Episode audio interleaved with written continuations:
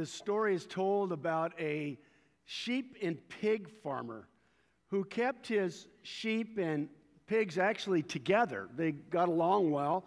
And one day, one particular pig and one particular sheep, they were out roaming around together, and they noticed that there was a loose rail in the fence. And together they pushed up against it, and they're able to push it away and to scurry underneath, and off they went. In fact, it was a while before the farmer realized that they were gone, and, and he began to search for them. Well, they had a really big lead. He searched all day, he couldn't find them. When night came, he went back and he went to sleep, got up early the next morning, and he began to look again. And it came to that afternoon when suddenly he heard the sheep crying out. It was crying and it was squealing. I don't know, do, do sheep squeal? This one did. Okay. And it was crying out, and, and they had fallen, the pig and the sheep had fallen into a bog, and they were sinking in the mud. The sheep understood that its life was in peril, and so it was crying out for help. It realized that there was nothing it could do to escape this, this problem, this predicament, that it was sinking in the mud of the bog. The pig was very self reliant, and it kept thinking, I can get out of this on my own, and it kept fighting. The more it fought, the deeper it sank until it was completely covered by the mud. The farmer, hearing the crying of the sheep, the bleating of the sheep, came and rescued the sheep and brought it back to its pen where it was safe and cleaned it up so it was white as snow. Friends, as you think about that this morning, I want to begin with this question Are you the sheep or are you the pig? Are you the sheep that understands its predicament when it comes to sin and the impact that sin has on your life? Are you the sheep that understands that situation and understands that there's no way that you can get out of it on your own, so you are willing to cry out to God for help? Or are you more like the pig, self reliant?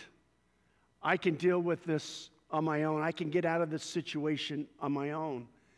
And you refuse to rely on God, you refuse to cry out to God. This morning, we're continuing our series looking at the Apostles' Creed, as Danny mentioned. And we began by looking at the nature of God, as the Creed looks at God the Father, God the Son, God the Holy Spirit. Then, the last few weeks, as we followed through the Creed, we looked at the church and the significance of the church and what it means to be the church. And now in the Creed, it makes a shift.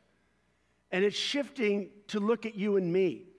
It's looking at the impact that a life with Christ has on our lives, the difference that it makes for us. If you're not familiar with the Apostles' Creed, it was written over 1,600 years ago, and it was written over a couple hundred year span of time. It was used to train new Christians in what matters in faith.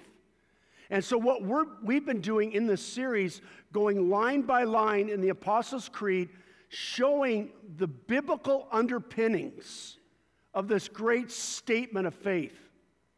And also asking the question what difference does it make? Well, this morning, what we're going to see is look at is this statement I believe in the forgiveness of sin. I believe in the forgiveness of sin. And so I want to ask you a second question as we begin this morning, and that is simply this Do you believe that by faith in Jesus Christ, that the blood of Jesus covers all of your sin? Do you really believe that at the core of who you are? Friends, what I have found in my life and in meeting with Christians for so many years is that many Christians if I ask them, Are your sins forgiven by faith in Jesus? They say yes. But they're struggling with regret over some failure in their life. And so I ask them, Do you believe that the blood of Jesus covers that sin. Personal, real. I don't know, Pastor. I don't know. There may be some of you sitting here this morning who have lived with regret for many, many years over failure, over something you did or failed to do. There may be some of you here today who, like the pig, have never cried out to God for the forgiveness of sin. So this morning, we want to look at what it means when we say, I believe. I believe in the forgiveness of sin. So if you have your bulletins with you this morning, I am going to go through this rather quickly because there really is a lot to say here. And I want us to look at this together because it's a really profound understanding when we say this statement I believe in the forgiveness of sin. I am saying, I believe that Jesus is sufficient, that his death is sufficient, that his blood covers all of my sin in such a way that it restores, it restores what God intended for me and for you. So let's look at this together. Here's the first thing I want you to see, and that is simply this that the deepest need that we have as people is based on our deepest problem. And that problem is the problem of sin. Now, that word gets thrown out a lot, and if you grew up in a church, you've heard that word a thousand times, and the temptation is to tune out. Do not tune out. Whether for you or for somebody else, you need to understand what we're saying this morning. If you're unfamiliar with that word sin, it simply means rebelling against God. Well, what, is, what does that look like? Rebelling against God says, God, I don't trust you, so I'm not going to live according to your word. I'm going to live my way in life. I'm going to live in a way that makes sense to me, not in the way that you have created me to live. And so, what we do is we say, God, you know what? Most of your commands I'm pretty comfortable with. They kind of fit my life. But these over here, no, no, no, no. The world has changed. We don't live like that anymore. And so we kind of toss those aside. Friends, I want to say to you this morning that that has terrible consequences in our life. Listen to what Jesus said in John 6, I mean John 8. In this passage, it's a powerful passage. Jesus says this in verse 34. He says, Very truly. Now, in some translations, it will say, Truly, truly. Whenever you read those words, very truly, or truly, truly, Jesus is about to say something that is, uh, that is very significant for us to pay attention to. It's another way we would say this. Now, listen, you got to hear what I'm about to say. That's what we would say today. So Jesus says, Very truly I say to you, everyone who sins is a what to sin? What does it say? A slave to sin. Everyone who sins. Now, that word sins in the, it's, um, in the language of the day means ongoing life of sin. Now, we all sin, all of us. All of us. As we'll see in just a moment, we all sin. But this is an ongoing life of sin that has no, it's the pig that doesn't cry out to God for help. And like the pig who continued to sink in that bog, the more that we live in that sin without crying out to God, the more we become a slave to that sin.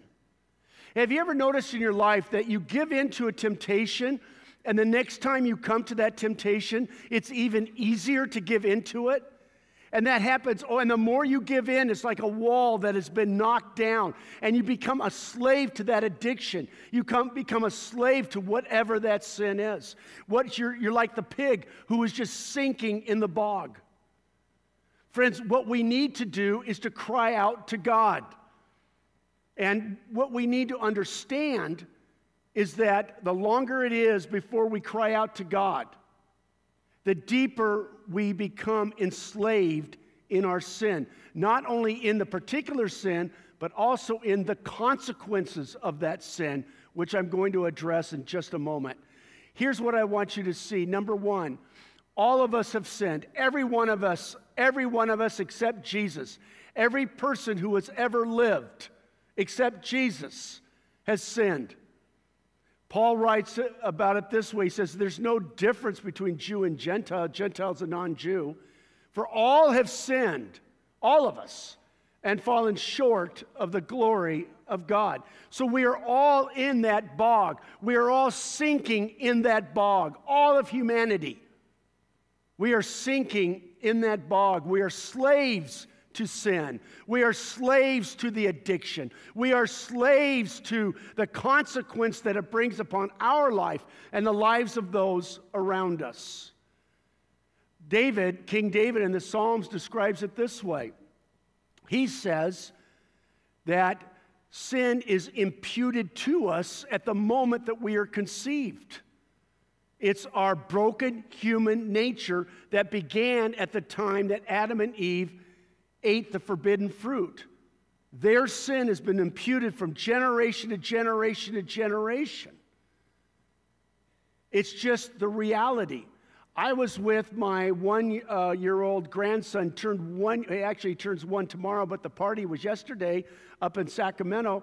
And I, I noticed that he, this precious little baby, he has a sinful nature. He didn't listen. He wasn't doing everything he was supposed to be doing. You see, friends, it's true for all of us. And God has, has revealed that to us. So we're all in that bog. Second thing I want you to see is sin creates consequences. Brokenness in me and in you.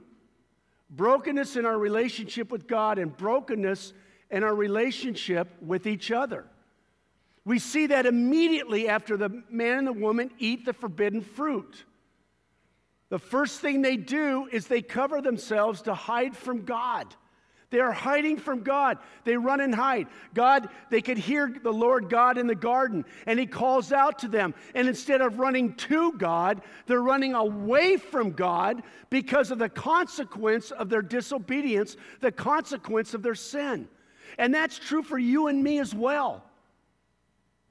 Our broken, sinful nature is such that we don't want to be in the presence of a holy God. So we run from God, we run away from Him.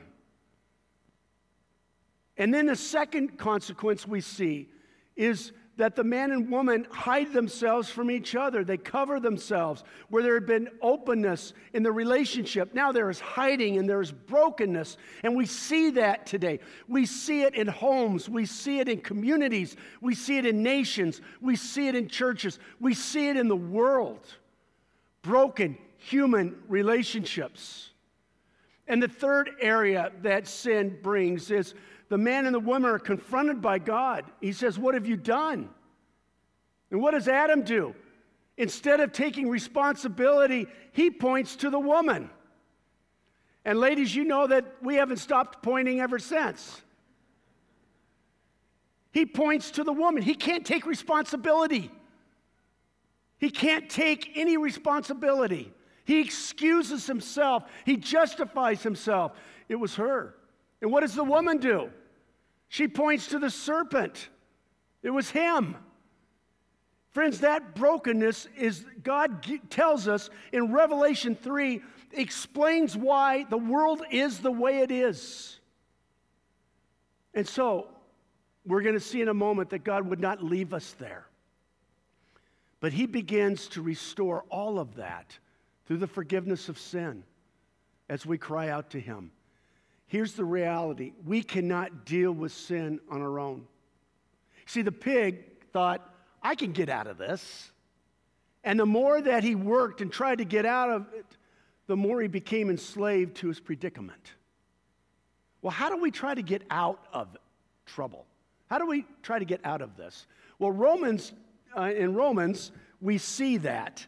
Here, it's, it's Romans lays out this beautifully. We try to deal with it, first of all, by pleading ignorance. I didn't have enough information. I just didn't know. I just didn't understand. And the Apostle Paul deals with this in Romans 1 18 to 20. Listen to what he says. The wrath of God. Why is, why is there wrath? The wrath of God is for our sin. God hates sin.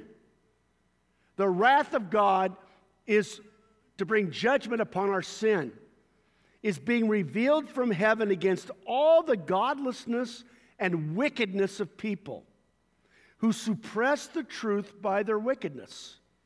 Since what, may, now listen to this, since what may be known about God is plain to them. Wait a minute, I'm ignorant. No, you're not. Paul says it's plain to us because God has made it plain to us. For since the creation of the world, God's invisible qualities, his eternal power and divine nature, have been clearly seen, being understood from what has been made, so that people are without what? Excuse.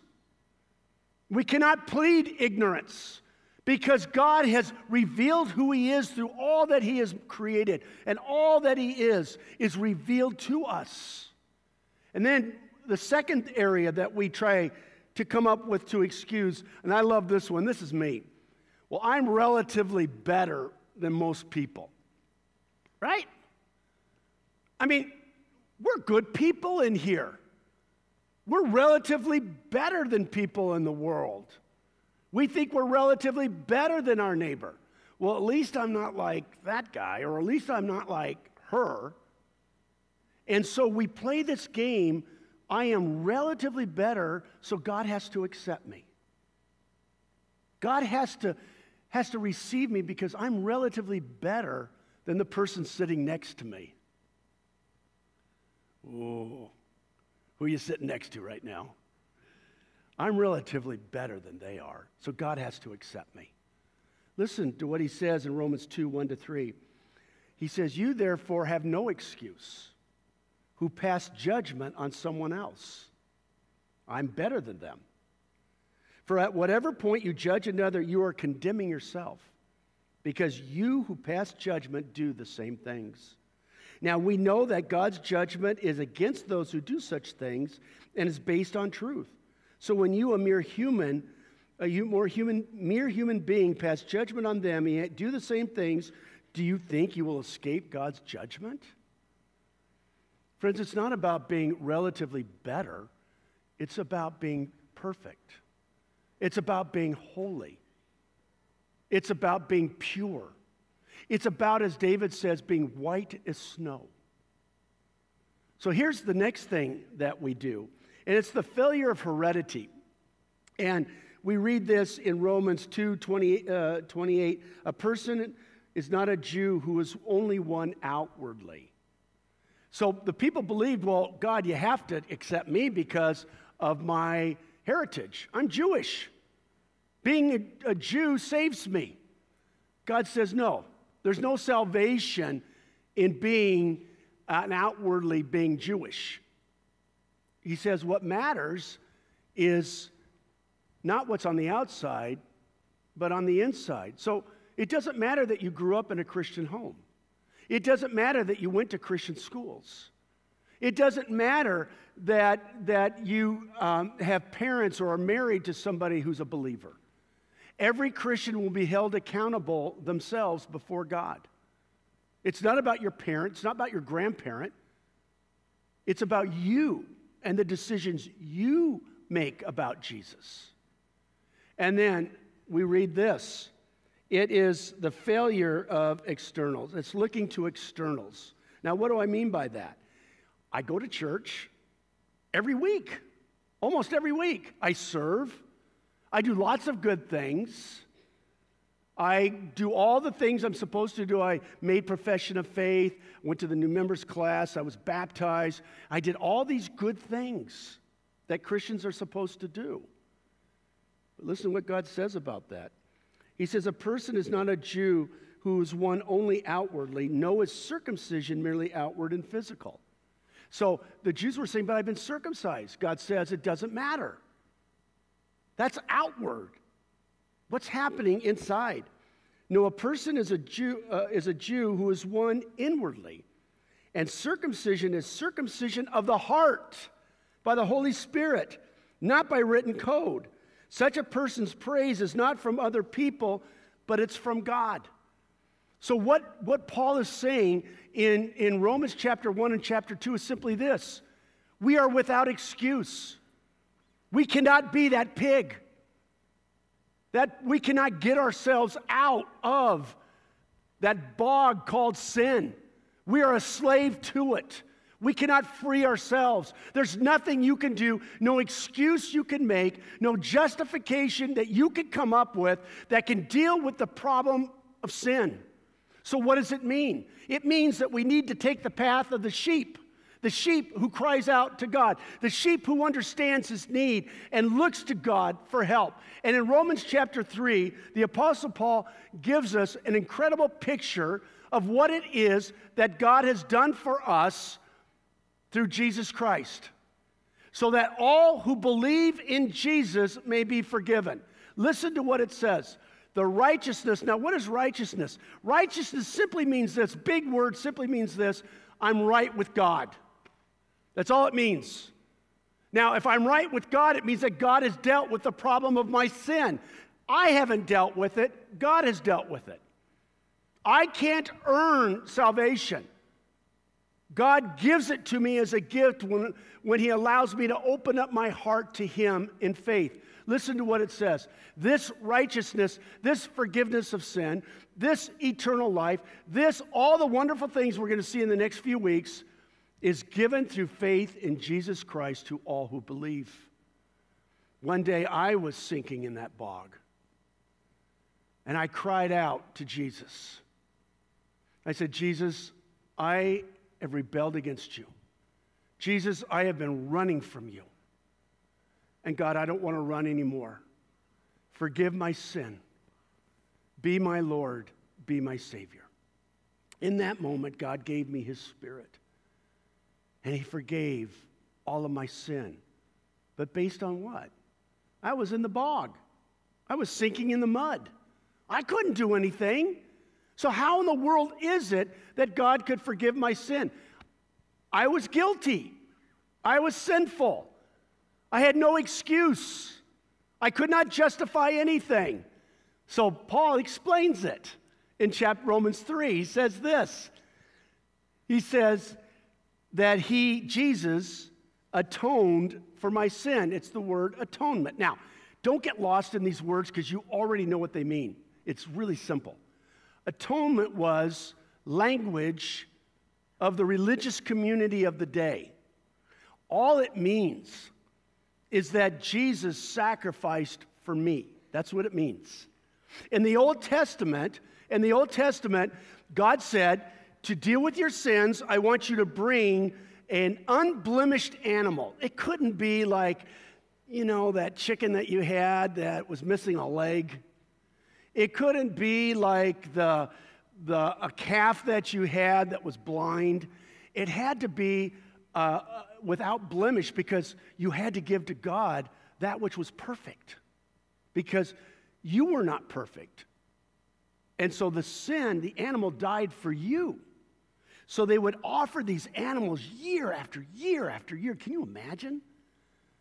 The, and the blood then atoned for the sins of the people. But they had to keep doing it over and over and over again. Jesus went to the cross as the perfect Lamb of God. What do I mean, perfect Lamb of God? He was without sin, he was perfect. In every way, he was perfect. Perfect without sin. He became the unblemished Lamb of God. But he was a man a human being like you and me, fully God, but fully human. So he could take my place on the cross, he could die for me. Do you see that? It's not that hard to understand, is it? That's one image that God gives to us about what Jesus has done for us, but it's not just that. He gives us another picture. This is a picture that came from the marketplace at the time of the Apostle Paul. Now, at this time, two thirds of the people who lived there the, under Roman rule, two thirds of the people were slaves.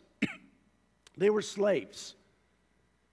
They were living under the control of someone else.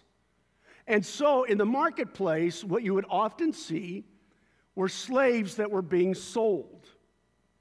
And so what would happen is if you knew, let's say that you had a brother that was a slave and you wanted to set him free, you would raise up money and you would pay that money so that the slave could be free.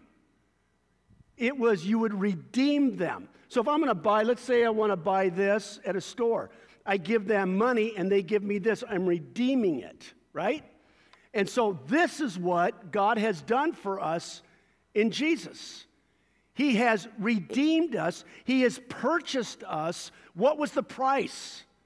It was His life. He died so that we might be forgiven of our sin, so that we may be no longer a slave to sin, but we may now be a child of God. Isn't that amazing? This is why we talk about this a lot. It's extraordinary. He says this there's no difference between Jew and Gentile, for all have sinned and fall short of the glory of God, and all are justified freely by his grace through the redemption Jesus paid for me, and the price for me was his life on a cross. We go on, there's another image he gives to us, and that is justification. This is a word that comes from the courts at the day, the legal system of the day. He says this God did this to demonstrate his righteousness because in his forbearance, his patience, he had left the sins committed beforehand unpunished. He did it to demonstrate his righteousness at the present time so as to be just and the one who justifies those who have faith in Jesus. I was in the bog. I cried out to Jesus. I put my faith in him, and God justified me. What does that mean? It means that God chose to forgive me. He's the judge that sits in the judgment, judgment seat and God looks at me and he says, On the basis the life of my son, you are forgiven. Now, why do I spend time talking about this? Because this is the power of forgiveness, friends. If you don't hear anything else, hear this. I am forgiven not on the basis of anything that I have done in this world. I cannot be good enough. I cannot be smart enough. I cannot serve enough. None of that, none of that matters. I can't be religious enough. None of that matters. All that matters is this God has determined that by faith in his Son, I am forgiven. See, I don't, when I make a mistake, I don't have to make up for it. Jesus already paid the price. When I screw up in life, I don't have to, and I do all the time, I don't have to make up for it. I confess it because it cleanses me. But God has forgiven me, all of it, in Christ. My salvation is not based on me, it's based on Him. That's why I don't worry about losing it. If it was based on me, I would be worried every night, every day. But it's not based on me, it's based on what God has done for me in Jesus Christ. That is the power of the gospel. So we read on, and I want to ask you this question. I want to ask you this question Are you living as one who is truly free? Or are you still living as a slave to the consequences of sin?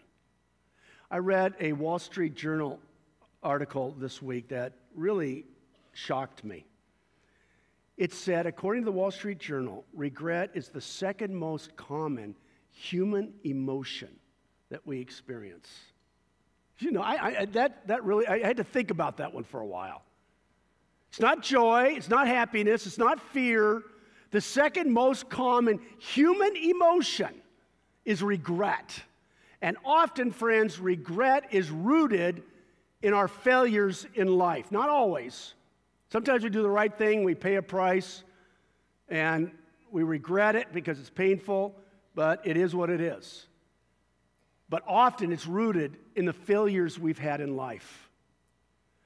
Listen to what they describe, how they describe it. Regret feels awful. It's the stomach churning sensation that the present would be better and the future brighter if only I hadn't chosen so poorly, decided so strongly, or acted so stupidly in the past. Regret hurts. then a Christian author said this Although regret is universal, all of us have it and painful, as Christians, our regret is instructive helping us make better choices for the future. Why?